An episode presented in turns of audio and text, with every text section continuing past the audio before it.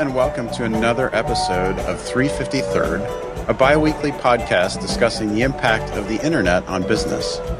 Today is Monday, November 24th, 2013, and this is episode number 64. I'm your host, Scott Barstow. And I'm Anders Brownworth. Anders, we've talked a lot about education on this show, and I don't think there's any other industry under more pressure to transform than education in general, and in particular, higher ed. We uh, we talked about this back in uh, back in February 2012. We dedicated an entire show to the topic of higher education, and if you follow this show, we talk about it all the time. So with tuition outpacing the cost of living and overall economic growth, new graduates finding it more and more difficult to find work. Um, debt spiraling out of control, a lot more graduates are asking the question Am I getting what I paid for? Yeah. Is there any better way to invest my education dollars? Yeah. And joining us today is Victor Saad. Victor is the founder of Experience Institute and the Leap Year Project, author and speaker at events like TEDx Windy City he recently started a brand new initiative at the D School at Stanford to explore experiential education a bit more deeply. Victor, welcome to 353rd. Thank you. It's good to be here. So tell us a little bit about you. Well, um, so as you said, like I, I have uh, kind of stumbled into this space of higher education um, um, just real quick, there on the D school side, I, I, get to work with those guys, and I'm I'm a huge fan of them. I'll get to more about that later, but didn't start at that initiative. So, but I'll I'll leave you on the edge of your seat there. um, but yeah, so I I actually um, be, like kind of fell in love with education. Uh, maybe the surrounding edges of education, if you will, um, growing up because um, I was I grew up in a Middle Eastern family, and education was a huge deal, and especially in the realm of you know your future profession. Um, which you know narrowed it down just by the nature of you know migrating, immigrating to the states, um, land of opportunity. So I had kind of the three main options of becoming a doctor, a lawyer, or an engineer, all of which need a lot of formal education. And the better the school obviously the better the result on the back end of that. So you know i i had you know a ton of pressure to go uh, become a doctor. Um, mainly that was that was the the profession that was kind of i was slotted for but growing up um, just just had the most incredible high school teachers and um, some people on the fringes as well that were mentors and advisors and youth pastors and um, my family hit a really challenging time uh, throughout high school, and and uh, those people became my heroes. And I just hmm. couldn't I couldn't think of a better way to spend my life than to um, do what they were doing with me. And when I realized it was a potential profession um, outside of what I had, you know, really understood and knew about, and just from the sake of being Middle Eastern, I uh, I brought my at the time divorced parents into the room and said, "I'm I'm not going to become a doctor. I think I'm going to go work with students." Uh, in which they said a lot of things. Um, that probably went well. Yeah, um, but no, they over time they they became um, okay with it, and I went off to Chicago and uh, went off to a little Christian school um, and studied there, and then. Um, I, found a, a, job in the west suburbs um, with a church that was building a student center for the community called the Hub, and uh, I got to be a part of a team that built this amazing space, forty thousand square foot space, had a theater, hangout space, and uh, hmm. a, you know tutoring kind of initiative, and I got to run the programs. Um, so you know, doing after school programs and so on. Um, and then you know, just got to see kind of the the I don't know, like the very personal side of this for of education for me, which was kind of the direction piece and the support piece, and then the training that kind of followed. Um, and and like I said, just became just very much in love with the user, if you will, and not so much the topic. Um, with the student and the person and um, the potential, and it just you know it, my heart just swelled, and. Hmm. Uh, but I was I was learning a lot about business too with this building project. And I was like, man, I, I wonder what would happen if I had just a little more experience or knowledge around um, around industry, around organizational systems and structures, and you know budgets and so on. So if I had some more of that, so an MBA seemed like the best route, and then became you know then began a new hunt for school and education in a new kind of realm, right? Yeah. And so where did you where did you look at going to to MBA school? So I spent I spent almost an entire year preparing for the um, preparing for school, and I was looking. I was in Chicago. Obviously, I'm in Chicago. Um, I had I was a dork about it, so I read all of the articles and books that you can imagine. I even um, applied for like the Kaplan course, um, and I couldn't afford. Yeah, I couldn't afford the GMAT course, so I I did I entered this big essay writing competition, and um, and with Kaplan and wrote a hilarious essay when everyone else must have been writing the most dorky things, and I won it, like, saying about like all these you know all the things I wanted to do, mainly um, I wanted to go to school for girls. Uh, not really, nice. but that's like, well, of about. course, yeah. And, and, there, I talked about Northwestern and University of Chicago, um, and uh, those were the two that I was thinking about. And I narrowed down it really just Northwestern. Mm-hmm. Like UC was just a little more statistics based, and I wasn't. I was looking for um, more the social enterprise ba- um, route, and they had just a really good program around around social enterprise. Jamie Jones uh, runs the social entrepreneurship department there, and she and I became friends in, during that time. And um, yeah, so that's where I was. I had my sights set for there. So what? Ha- so you get your now? Did you actually end up going to Northwestern? I didn't. Um, so I took the GMAT, was doing uh, the application, got tutored, visiting classes, getting to know faculty. I'm one of those guys like you know, I'm not going to just go send in an application. I'm, I'm going to like fill out my application from the office, you know, and like, you know, get to know the administration at the same time. Um, so I, I was talking to all sorts of people, um, and there were some financial aid opportunities, but the money was really starting to scare me. Um, I, I just didn't know like what, what would it do to me in my future if I had that much debt? Like, how would I think about the work I wanted to do? Would I still want to work with students? Yeah. Would I just be so enamored with like paying off loans that I would just take whatever high paying job would come to me. Yeah, so I'm curious, what would what's what was the debt load you were looking at if you had gone if you had ended up going to MBA school or if you had ended up going to Northwestern, what would you how much debt would you have graduated with approximately? It depends if I would have stayed working or not, you know, and I, I hate debt. I don't have any debt at all. Um, and and I probably would have been okay with taking roughly like sixty to eighty thousand dollars in debt. Hmm. Okay. Like, and I say okay with like it. I, it would have cost me for two years if I would have gone full time, two years, maybe worked a little bit. Um, I had a little bit of savings um, and gotten creative. Maybe I, you know, who knows with what scholarships and funding. So I don't want to. I'm not trying to bash sure. for funding, but it just it was going to be 120 thousand dollars for the degree, yeah. um, and then all the expenses that surround it. Right. So right. Um, and Chicago is not a cheap city to live in. Evanston, you know, um, same. So yeah, so you, so you're staring, you know, sixty to eighty k in debt, and you said, "I'm going to do something different." Yeah, so I just I wondered what else I could do, and I I had been um, I remember I went, I went to this like week long retreat with my students. I took them up north to a camp. We did some a service project up there, and um, I made them not use their phone or internet. Like they had to be completely disconnected, and then I also made them take one hour alone every day, just like at the same time in the evening, just to decompress, like no talking, whatever.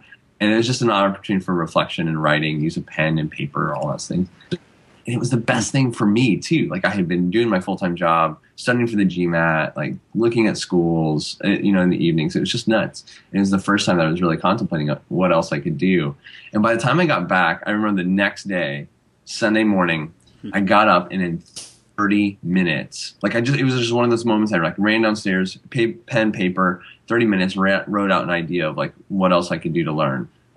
Um, I actually called it the leap year project that morning and put it, wrote it at the top of the paper. And, um, and I just was like, okay, this is ridiculous. It was, you know, a series of ideas of like how else I could learn.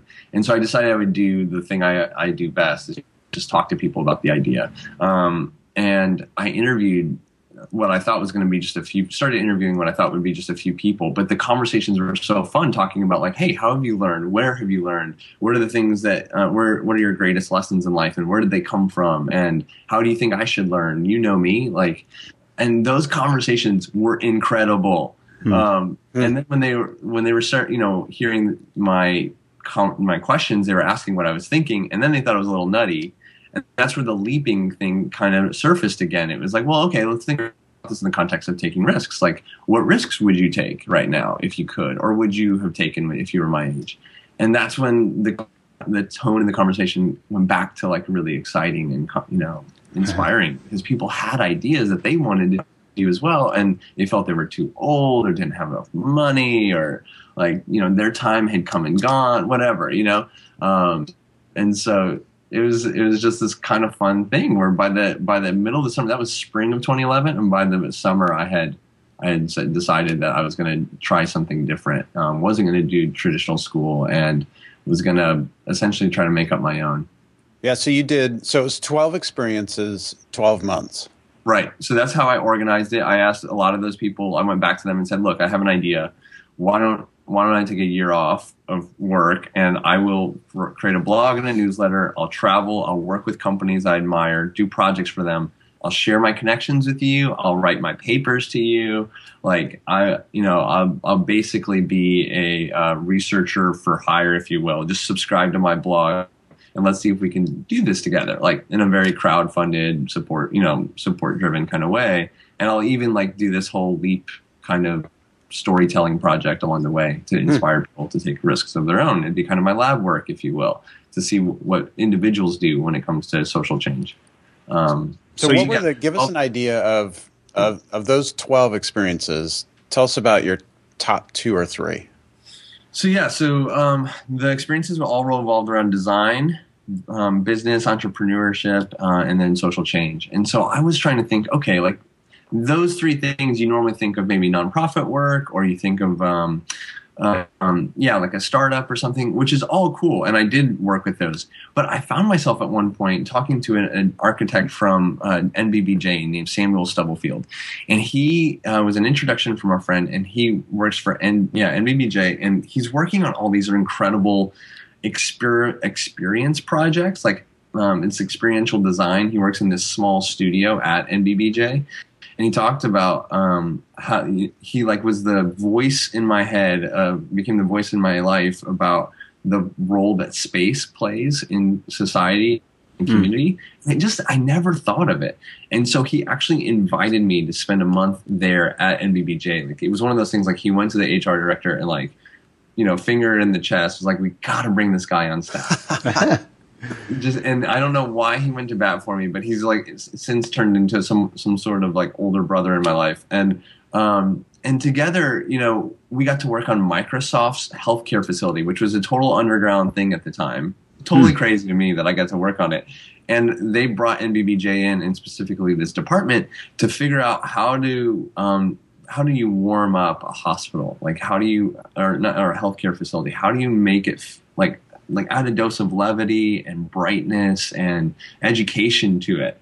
Hmm. And so like I got to come in and think about the textures of the wall and to install this like 50 foot long, two foot tall niche into the wall that had all these things carved and, and placed into the wall that kind of talked about the, how the human body works. And then it ended on this three screen wide video that we shot with the red camera and, um, and all just white, so it blended into the wall. But then you would see this like dog come up and grab an apple off the table and a stat about pets and apples, and you know, like a, a, a tennis ball would bounce across the screen, you know, and a stat around about the the heartbeat um, of it and the firmness of a tennis ball, and. Hmm. And these things, and it was just a blast. Like I, I had no idea. You, if you would have told me that I would be working in an architecture firm, that I'd be there. Um, I, I think the other was probably working. I mean, all of them were great, so it's really, really challenging. I, I mean that. Um, like doing a video campaign for a, um, a nonprofit in Cairo, like the way that that all came about was insane. Um, and within six days, it was kind of one of those things. Like I was on a flight with a videographer to Cairo, you know, like in February. You know, six days nice. before I wasn't, and six yeah. days later I was there.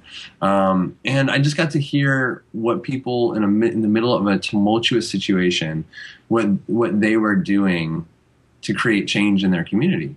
And you know, we think of, we I, for me when I think about like leaving a well-paying job to um, to do something noble in the world, like I honestly, like this is awful of me, and I'll forgive me for saying this out loud, but like the person that I think of in my mind isn't isn't someone overseas. Honestly, I think of an American when I think of that, possibly for hmm. several reasons, good and bad. But all of these people at this small nonprofit had really amazing jobs, and they left to go work at this nonprofit to figure out how to bring together the two, like you know, people from different faiths and communities and ages to focus on character development and growth um, and in unity. And like, wow I was like, I was just floored. I mean, I came face to face with some of my own stereotypes, even though it was my own community. I'm Egyptian, like, but I just, it just was one of those things that just rocked me, and I hmm. just, like I said, expanded my view of the world and myself, um, and and then furthermore, the impact I want to make in the world. Yeah. So what's uh, what are your parents saying at uh, at this point with uh, you kind of going down this? Uh, not only not a doctor at this point, but you're kind of off on this uh, wild junket. Yeah, yeah. What's going on with them? Yeah, so um, they were incredibly supportive. Um, my dad thought I was a little bit of a loon, which is fine, and uh, he, you know, the part of my story that's really sweet is that um, the same people who invested in me um, through high school, like, started spending a lot of time with my parents, and um, though they were divorced, like, started kind of counseling and wooing them kind of back together, and in college I got it's like wind of them going to a marriage conference together and like spending time together and um, and then one day like my dad calls me and says Victor she said yes.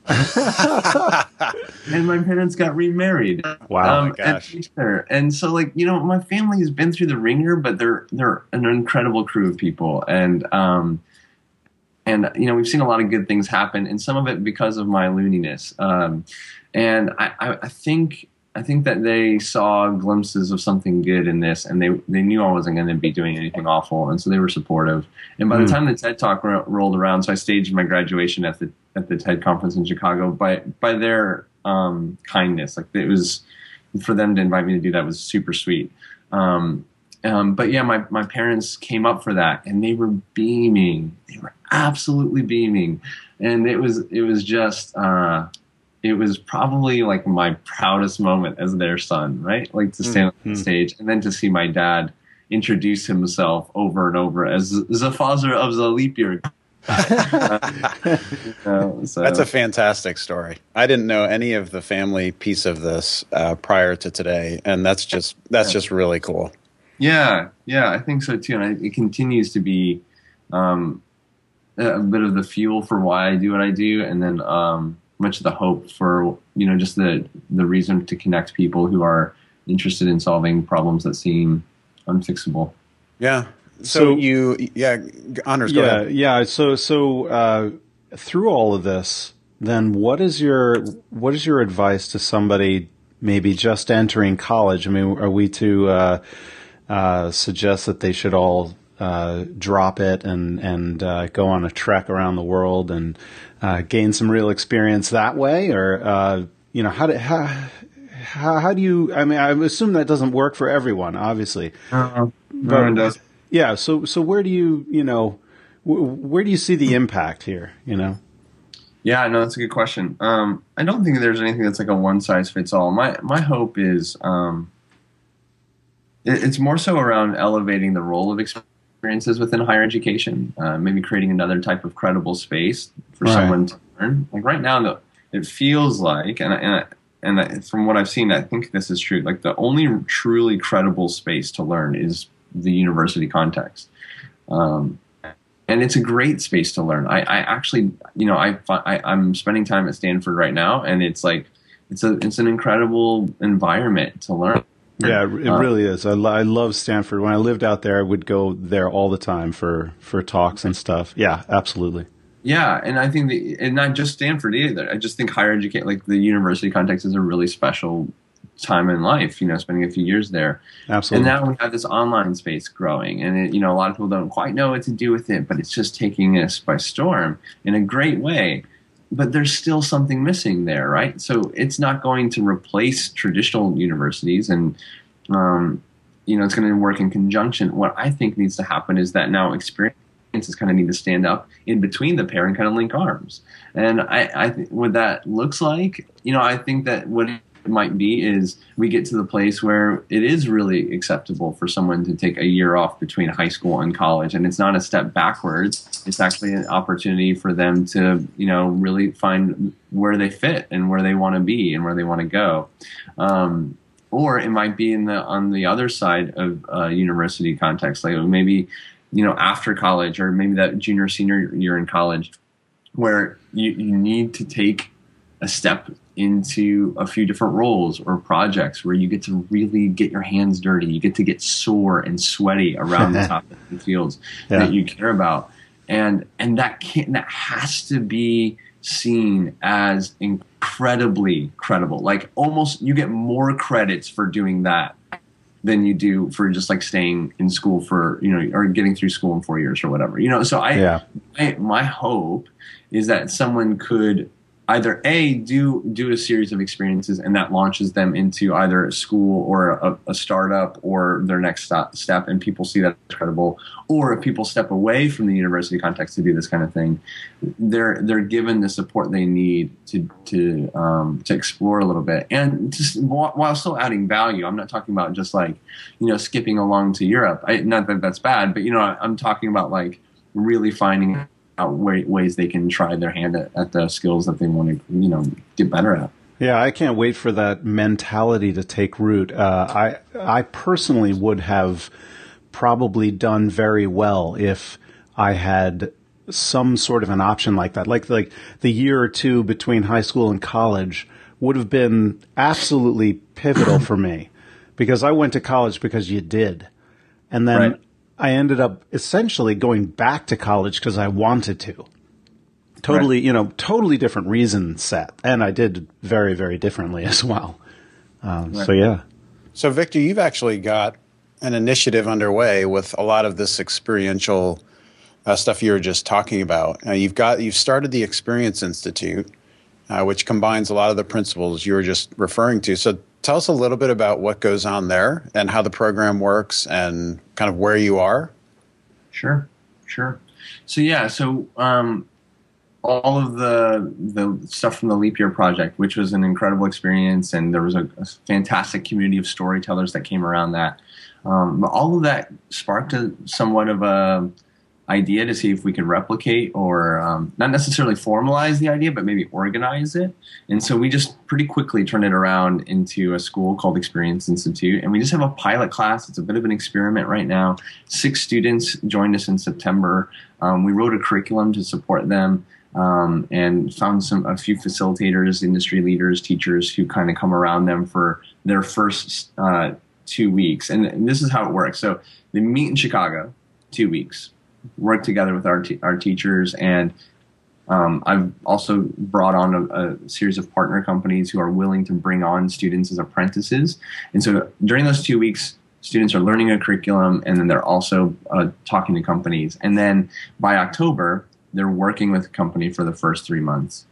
And that's one term, those two weeks plus an apprenticeship. And they do that three times over. So then they come back to Chicago in January and then continue learning those the curriculum. It's five five buckets, um, five five main topics, and then they go off to another apprenticeship, and we're doing that, like I said, three times. Um, and then during that during their time away, they have like Google Hangouts together and with the faculty, and then there's also um, yeah, you know, a blogging system for them to continue reflecting and writing about what they're learning. Um, yeah, and so it's a, it's kind of a inspiration action reflection is kind of our rhythm um, over and over. Hmm. So. so. yeah, that's what we're working on now. The the reason why um, we're at Stanford is because there is like this kind of push to figure out well how does it how do you organize something as organic as experiences and how do you find what the learnings are it's it's a very non-objective it's very subjective um, like what you learn from experiences and uh, how educated you become from them.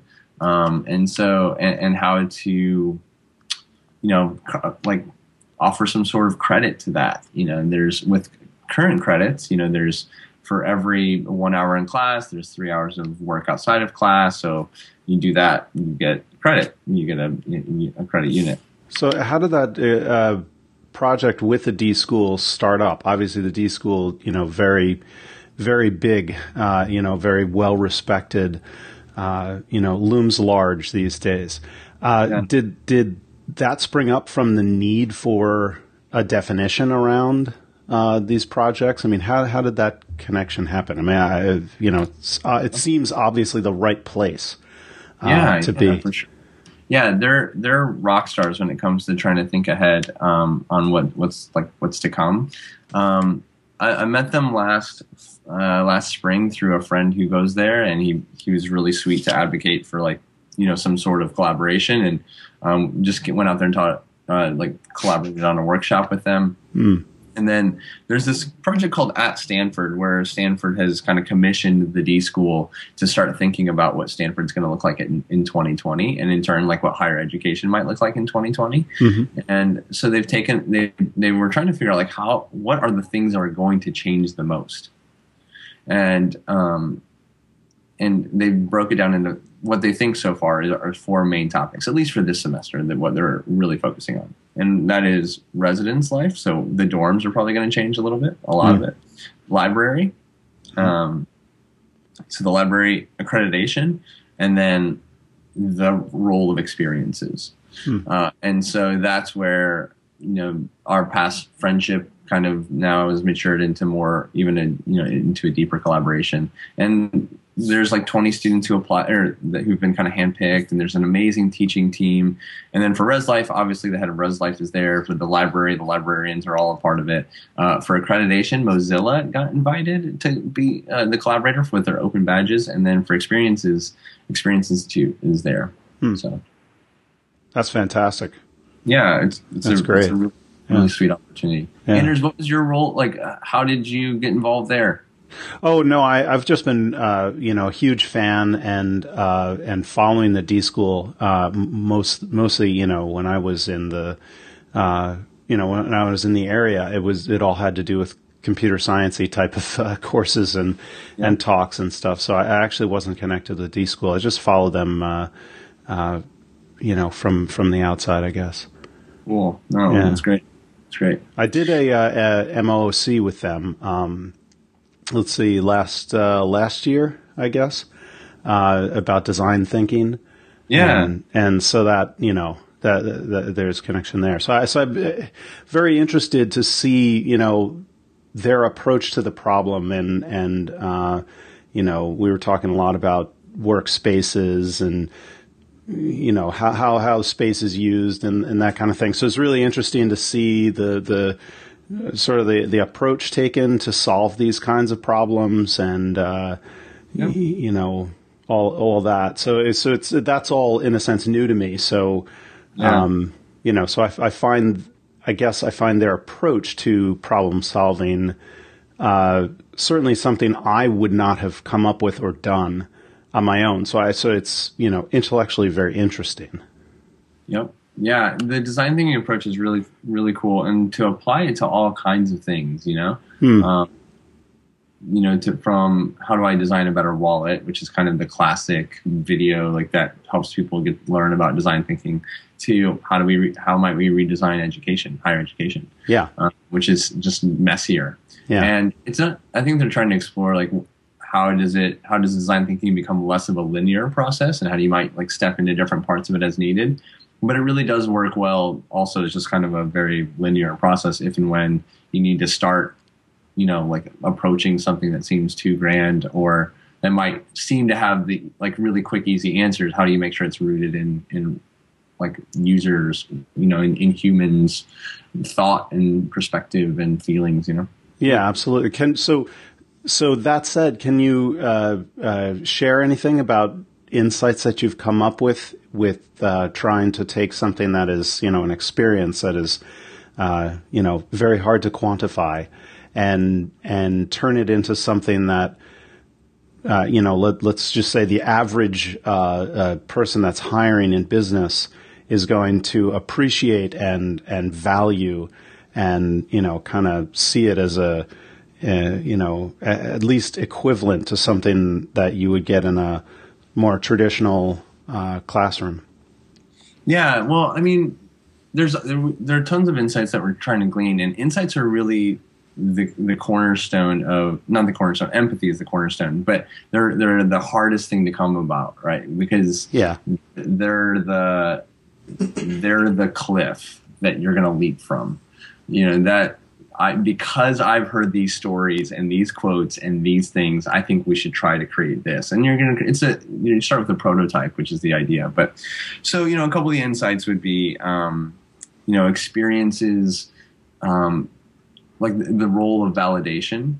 Mm-hmm. And why someone wants to be validated, and how do you actually provide validation that outside the context of grades and um, and so that would probably lead to some sort of cl- not not just class size within experiences, but some someone who really knows their field, and then in turn is and knows the student, and then can provide feedback throughout their their time. So then coming back to EI, what is our kind of student to professor ratio, or you know coming back to to the D school, um, is there some sort of faculty or a group of faculty that helps students walk through whatever experience they're going to um, go through? So there's almost, you know, for every seven students that are doing experiences, there's one faculty.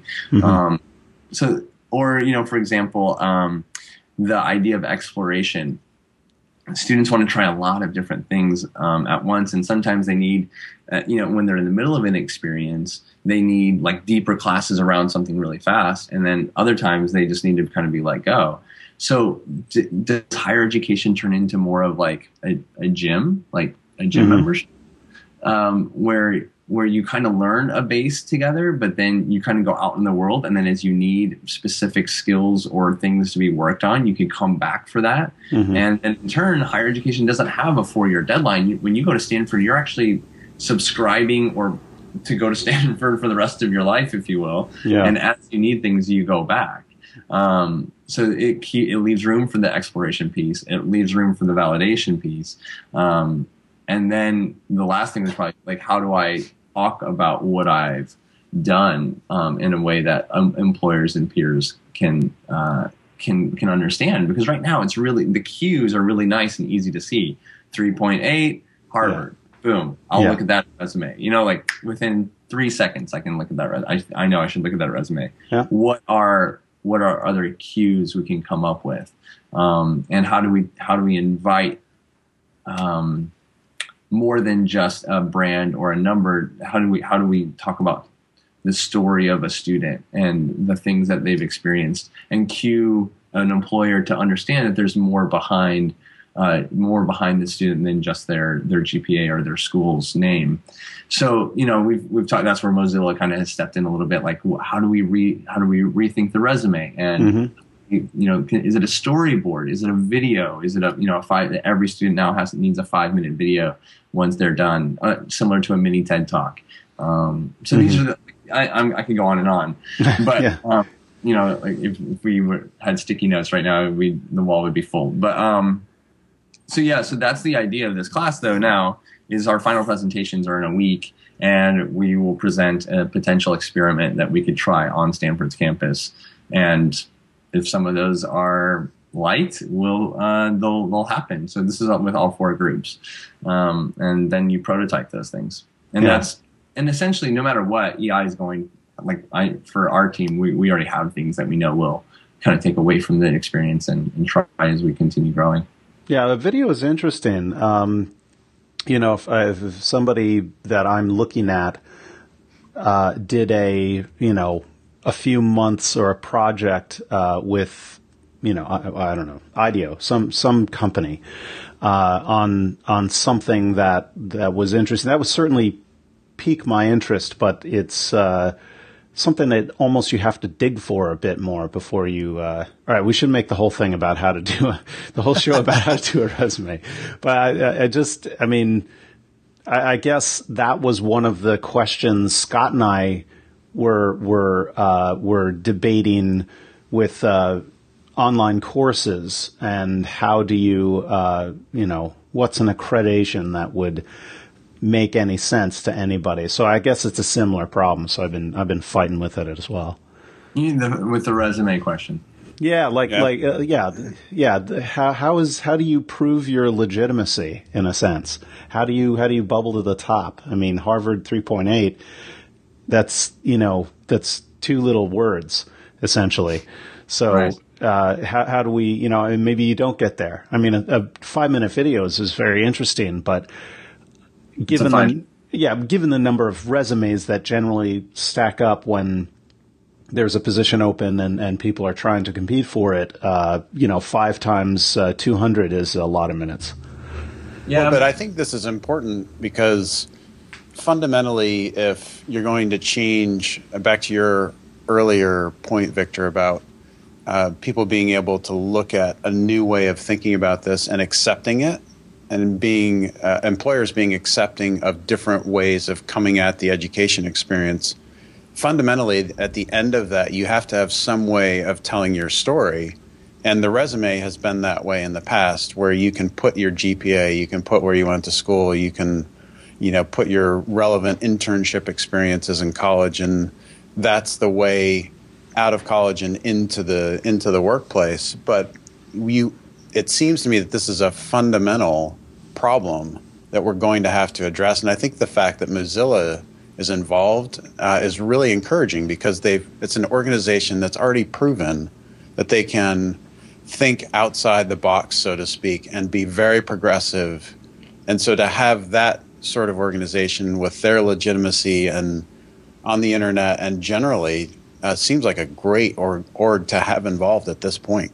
Yeah, yeah, I think so too. And I, you know, I, I don't think it's any secret to employers that a number in a school name isn't isn't what makes up a student anymore. I think that's that's generally being accepted. It is still a good cue, um, but I think I think employers are a little hungry to figure out how how else to um, to assess where a student has been and where they're going.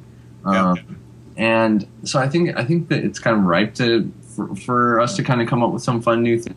Yeah, I agree. I, with Leap Year Project, you know, I say this in as, um, yeah, I, I don't mean this in any kind of arrogant way. I, I, I was offered a job nearly every month, and um, and then afterwards was also offered a few jobs that all of which I, I would have loved to have taken, um, and I I was curious like what had happened. I, I didn't I didn't have an MBA. I didn't have 3.8 from Harvard. Um, and it was i think it was a combination of things i think it was the the work that i had actually done so how do we present a student or an individual's work in a lovely way um, so portfolio is that the answer potentially you know um, where you can see somebody's work in both online and in a three-dimensional format um, i think it's also the references you know every every month after january got easier getting the getting the first project was a nightmare, or mm-hmm. so it felt. I, I, landed it like two weeks before January. Finally, like I was like, oh crap, I'm gonna get off to a bad foot. But after that, you know, like Phil introduced me to Jake from Threadless, and you know, Jake introduced me from Alex, you know, in Boulder, and um, you know, and Alex introduced you know, it just the, the the dominoes kept tipping, and I think references are a big deal.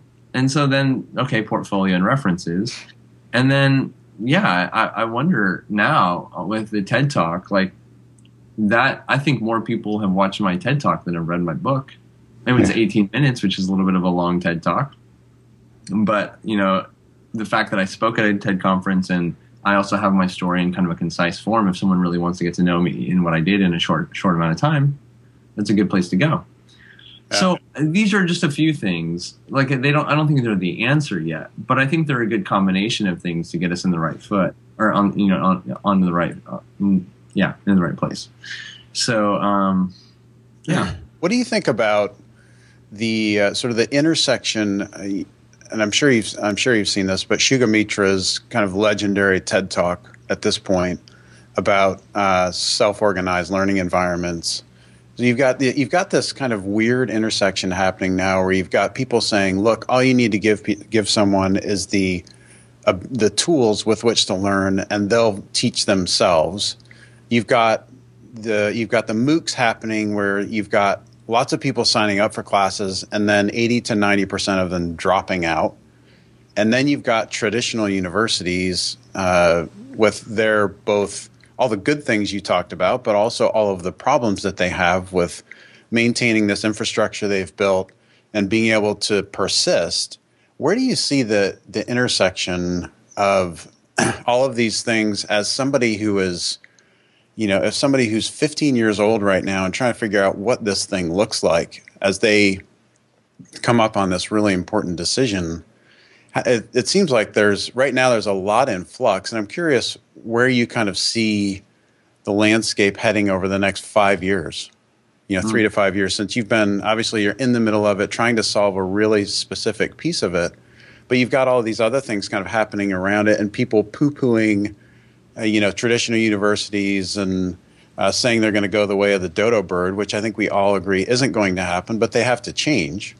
So yeah. where where do you see you know the freshmen of the you know of the 2018 class what what is their what is that what does that person what do they look like when they're going to school or when they're getting out of high school what are they what are they working on what are they are they going to the a university the same way somebody is today are they doing more of what Sugata Mitra uh, advocates you know, what do you think that's a great question um, well there, there's two sides of this because on one hand um, their students still just need to learn content, right? They're they're especially when you're talking about engineers and accountants and med students. So there there is and will always uh, be a need for educated, experienced individuals who are teaching non-educated, under-experienced individuals. So I, I don't want. I, I, agree with you in saying that the traditional university won't go out the window entirely.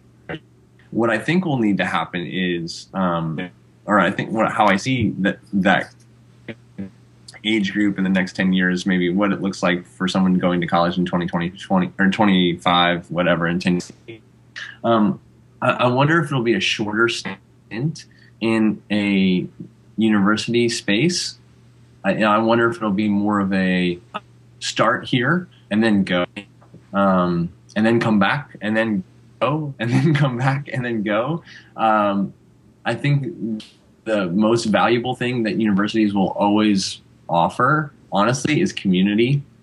There's something that happens when you're not alone, right? It's it's the confidence that comes with being associated with a group of people, and is it is probably the greatest insight within higher or within around higher education, at least from what I'm looking as I look in with new eyes, it's that students need one another. They need professors and they need opportunities.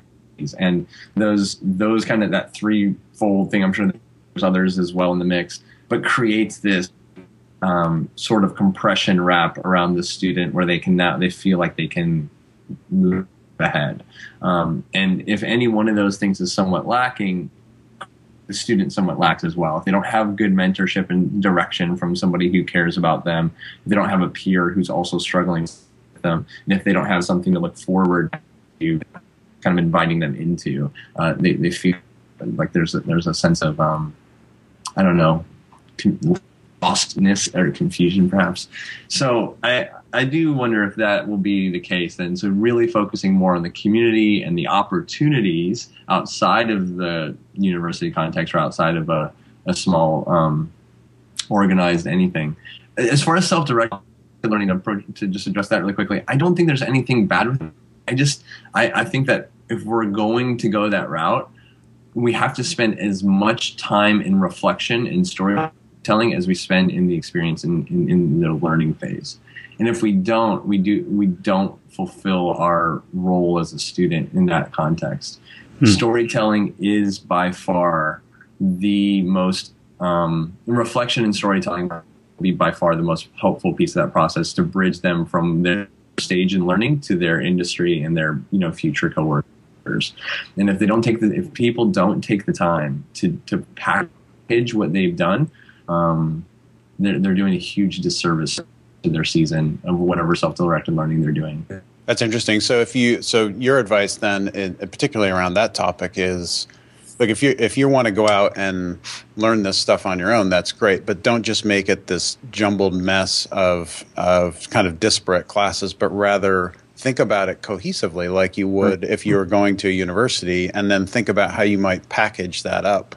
Right. Um, at the end of it, to tell a story about why you did what you did, why you took the classes you took, you know, why you went on this junket to Kenya to do this research project, like all of those things. It's not right. that you have to have a traditional education, but you have to have a way of telling the story at the end that makes sense to somebody who's going to try and put a value on it. Hands down, you better than I did. Perfect. Absolutely. Yeah. So, sure, it's founded in like that. It, it just is founded in research. Like, why are you learning those things? Why are you wanting to do that? And sometimes you won't know. And I think that's. I mean, self awareness is a huge part of EI. We have a whole a whole fifth of our program is de- devoted to helping students be more.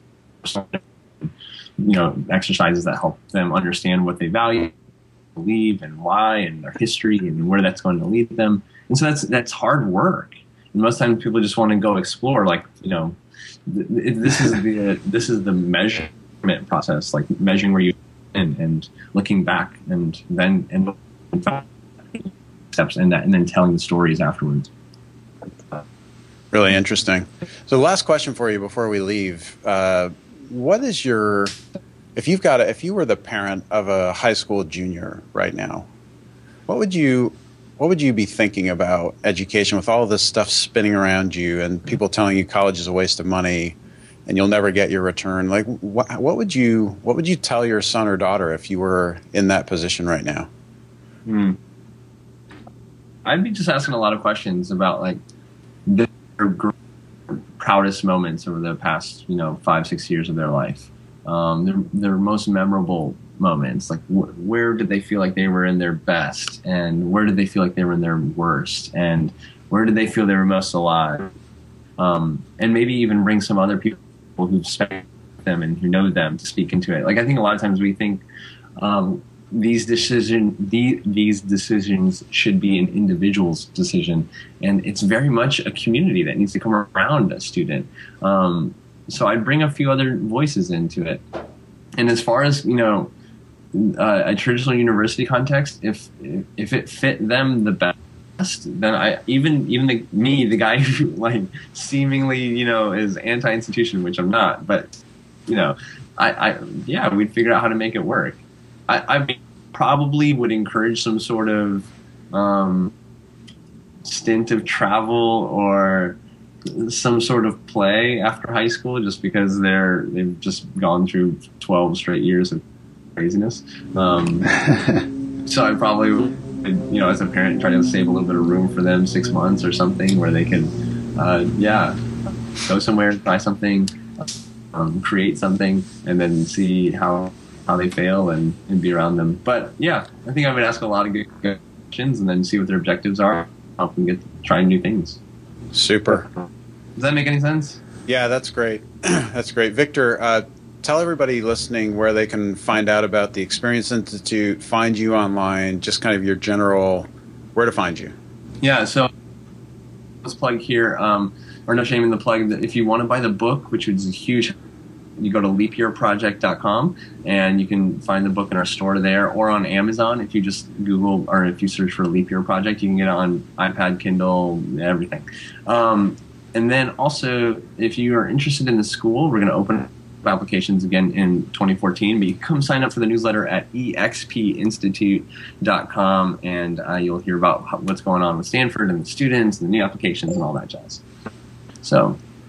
Great. Victor, it's been great having you on the show. Thanks so much for taking the time. Yeah. Thanks for having me. All right. Until next time, thanks for listening.